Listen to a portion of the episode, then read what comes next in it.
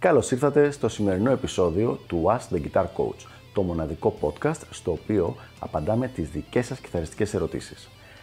Αν ενδιαφέρεστε να εξελίξετε το παίξιμό σας στο maximum βαθμό, στείλτε μου ένα email στο email ioannis.ioannis.org για να σας ενημερώσω για τα πακέτα εκμάθησης κιθάρας του Elite Guitar Coaching.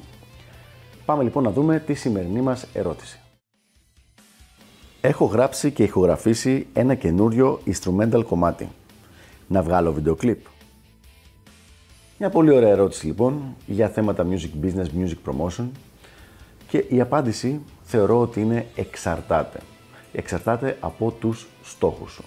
Επουδενή μην το θεωρήσεις ότι είναι ντε και καλά απαραίτητο και ότι αν δεν βγάλεις το βίντεο κλιπ ε, κάτι έγινε. Επίσης από την άλλη μην θεωρήσεις και ότι άμα βγάλεις το βίντεο κλιπ κάτι έγινε πραγματικά εξαρτάται από τους στόχους σου. Πότε προτείνω να βγάλεις βίντεο κλιπ; Θα σου πω τα δικά μου κριτήρια. Προσωπικά, εγώ βγάζω βίντεο κλιπ όταν θέλω πραγματικά το συγκεκριμένο κομμάτι να το βγάλω σε βίντεο. Δηλαδή, έχω κάποια ιδέα που θεωρώ εγώ ότι είναι καλή και θέλω το συγκεκριμένο κομμάτι να το γυρίσω βίντεο. Δεν περιμένω από κανέναν άλλον τίποτα, δεν περιμένω καν να τους αρέσει το βίντεο κλιπ. Χαίρομαι όποτε τους αρέσει, αλλά δεν με πολύ νοιάζει και αν δεν τους αρέσει. Ε, ελπίζω να τους αρέσει το κομμάτι, αλλά και πάλι ισχύει και το ίδιο όπως έχουν πει και στο παρελθόν. Και αν δεν αρέσει πάρα πολύ, πάλι δεν μας πειράζει.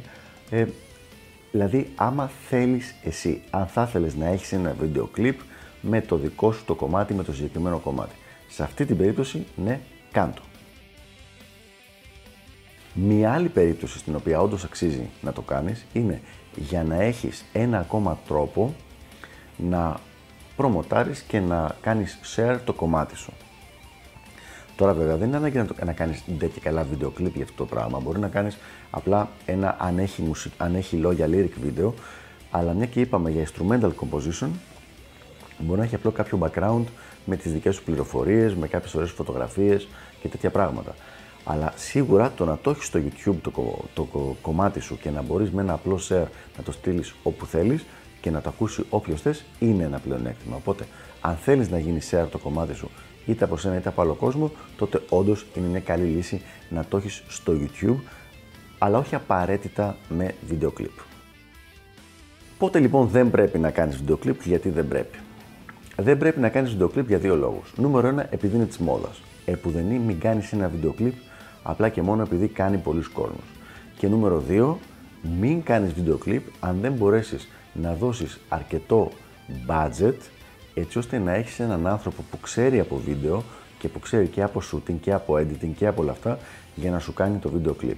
Δεν είναι ανάγκη να δώσεις χιλιάρικα σε αυτό το πράγμα, αλλά πρέπει να δώσεις αρκετά χρήματα ώστε να μπορέσει η δουλειά να είναι μια ποιοτική δουλειά. Γιατί αν είναι να είναι μισογυρισμένο και να έχει τα χάλια του, να είναι κάτι πολύ μέτριο, θα ήταν πολύ καλύτερα να έκανες απλά το κομμάτι σου με μια καρτέλα από πίσω με τις πληροφορίες πώς μπορεί να επικοινωνήσει κάπως μαζί σου από το να κάνεις ένα ολόκληρο βίντεο κλιπ. Για να δούμε τώρα μία-δυο συγκεκριμένες συμβουλές εφόσον έχεις αποφασίσει να το κάνεις το βίντεο κλιπ, τι θεωρώ εγώ, έτσι. Πάντα μιλάμε ότι είναι η άποψή μου ότι θα έπρεπε να κάνεις. Νούμερο 1. Προσπάθησε να κρατήσεις το κόστος χαμηλό.